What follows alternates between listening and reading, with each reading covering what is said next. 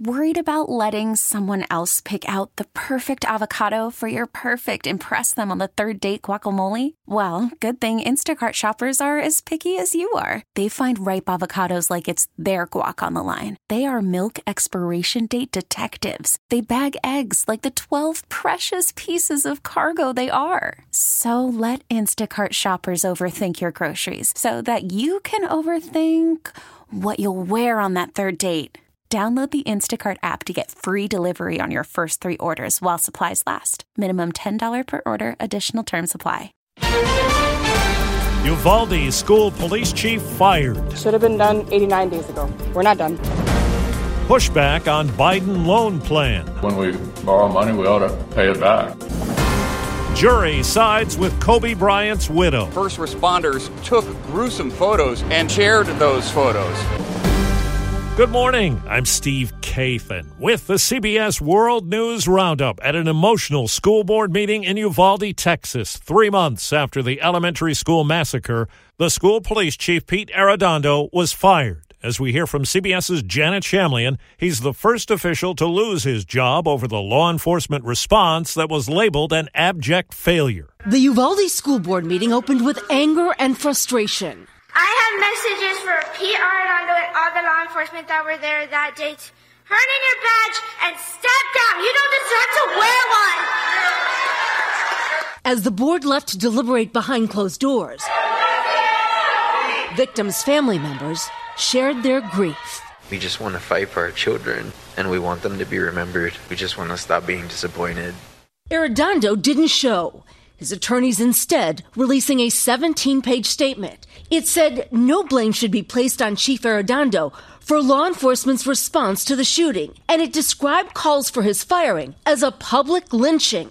The board fired Arredondo by unanimous vote Wednesday after more than an hour in closed session. For some, delayed justice was tainted by exhaustion and outrage. He should be fired automatic, no matter what. No pay, no new jobs, no nothing. Now to Washington, CBS's Nancy Cordes has the latest on the reaction to President Biden's plan to forgive millions in federal student debt. On college campuses from coast to coast, excitement spread so quickly some student loan websites crashed. I've racked up a lot of debt, and it would be a huge financial blessing to get rid of at least even a little bit of that. The president's plan will forgive $10,000 worth of student debt for individuals making less than $125,000 a year or couples earning less than $250,000. People who got Pell Grants as low-income students could see their debt cut by $20,000. The move was hailed by progressives and slammed by Republicans. If you owe money, as challenging as it is, you have an obligation to pay it back.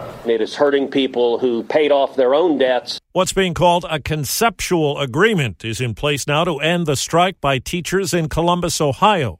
Students will continue learning remotely the rest of this week with a planned switch to the classroom on Monday. It's expected federal prosecutors will today file a blacked out version of the FBI affidavit that led to the search of former President Trump's Florida estate. It's not clear when a judge will make the redacted version public. A federal jury in Los Angeles County has reached a decision in a case brought by the late basketball star Kobe Bryant's widow. CBS's Steve Futterman. Vanessa Bryant had sued the county after pictures taken by a sheriff's deputy and firefighter at the Kobe Bryant crash site were shared with a number of people. She called it an invasion of privacy, which led to emotional distress. The jury agreed with her, awarding her $16 million. Vanessa Bryant was in the courtroom and cried as the verdict was announced. A second plaintiff, whose wife and daughter were killed in the crash, was awarded $15 million. Also in California, a state board is set to vote today on a plan that would call for all new vehicles sold in the state to be powered by electricity or hydrogen by the year 2035. Severin Borenstein is an energy economist at Cal Berkeley. The main impact is when California demonstrates these sorts of things can be done without damaging the economy so that other states and countries will take the same path. California is already running behind an effort to get 250,000 public charging stations up and running by 2025. At least 25 people, including children, were killed in an attack in Ukraine on the country's Independence Day. CBS's Debora Patta. Russian missiles pummeled a railway station in the Dnipropetrovsk region. This is our life every day, said President Zelensky. This attack is how Russia prepared for this United Nations meeting. Zelensky was speaking to the body's Security Council where he urged them to take control of the situation at the Russian-occupied Zaporizhia nuclear power plant, which has become a perilous front line. Now to Japan,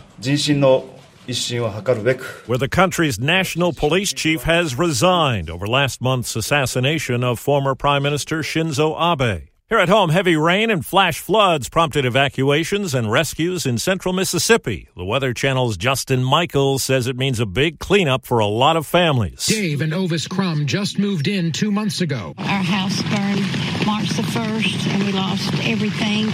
So we bought this house and now it's, it's flooded. Flash flooding forced schools to close near Jackson and left drivers stranded in their cars. More than 40 residents at a nursing home were among those who had to be rushed to safety.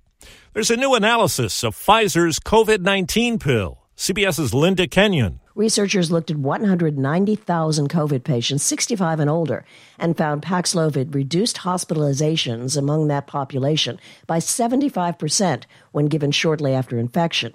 Those between the ages of 40 and 65 saw no measurable benefit. First Lady Jill Biden took that medication after a case of COVID and is now testing positive once again. It's considered a rebound case. The White House says she's not experiencing any symptoms. There's new information about an illness that raised concern for dog owners. CBS's Deborah Rodriguez. Researchers at a Michigan State diagnostic lab confirm the mystery illness that's killed more than 30 dogs in northern Michigan is parvovirus. Officials still don't know why none of the canine victims tested positive for the virus, but records show they had not been fully vaccinated against it. In Middletown, Pennsylvania, the high school football season has been canceled as officials investigate a hazing incident allegedly involving team members. There is video the superintendent called calls disturbing and upsetting. Police are also looking into it. The National Rhythm and Blues Hall of Fame finally has a home.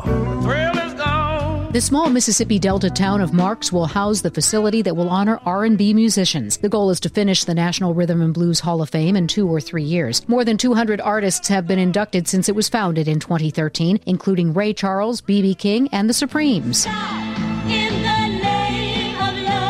The R&B Hall of Fame's founder says the small town of Marks, Mississippi was chosen because it was the starting point for Dr. Martin Luther King Jr.'s Poor People's Campaign in 1968, and the local cotton fields were where the roots of R&B were formed. Jennifer Keiper, CBS News.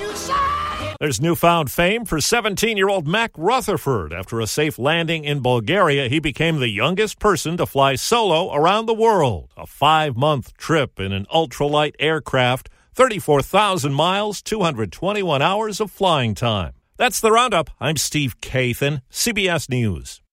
Audacy celebrates Mother's Day, brought to you by T Mobile. You can count on T Mobile to help you stay connected on America's largest 5G network. Baseball is in full swing. NBA playoffs are heating up, and your NFL team is gearing up for training camp. Listen to the latest on the teams you love here on the Audacy app. The biggest sports radio stations in the country, providing unrivaled local coverage of their teams, all in one place. Exclusive interviews with players, coaches, and team executives, streaming live and always available on demand. Stay in the know with your favorite teams right here on the Audacy app.